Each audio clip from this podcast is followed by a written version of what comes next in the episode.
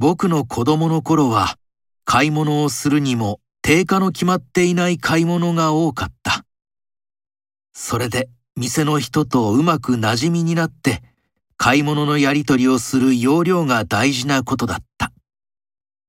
同じものを買うにしても容量が悪くドジだと高い値段で買わされてしまう。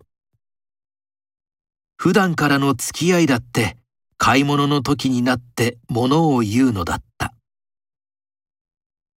これはある意味で不平等なことであった。同じものを買うのに相手次第で値段が変わる。ドジだと損になる。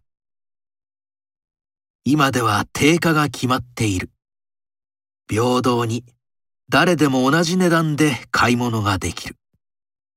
しかし、時にはそれがちょっと味気ない気がしないでもない。何よりも要領を身につけようと努力することがなくなった。店の人と関係を取り結ぼうと普段から心がけることがなくなった。平等な代わりに冷たい関係になってしまった。何度かドジをして、だんだんと要領を覚えていくものでもあった。その意味では、店の人というのは、要領の先生であった。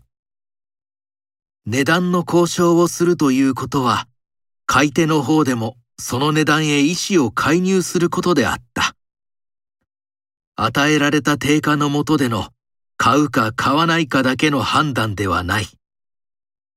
そして交渉に参加したからには、たとえそれが高い値段であったとしても、それは買い手の責任に属する。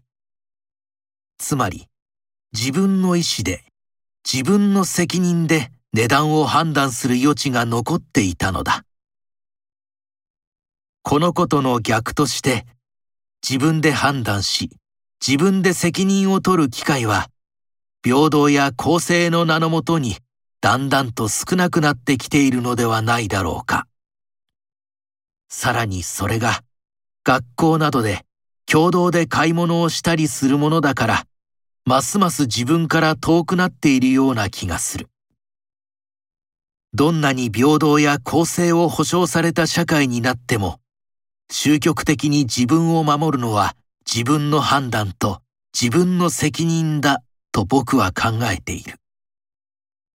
そして、不平等で不公正だった昔の買い物は、その判断や責任を訓練していたような気もするのだ。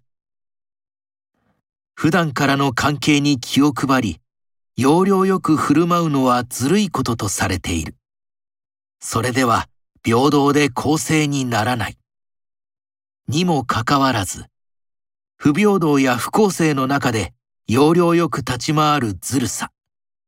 そのことの意味をもう一度考え直してみても良いのではないだろうか。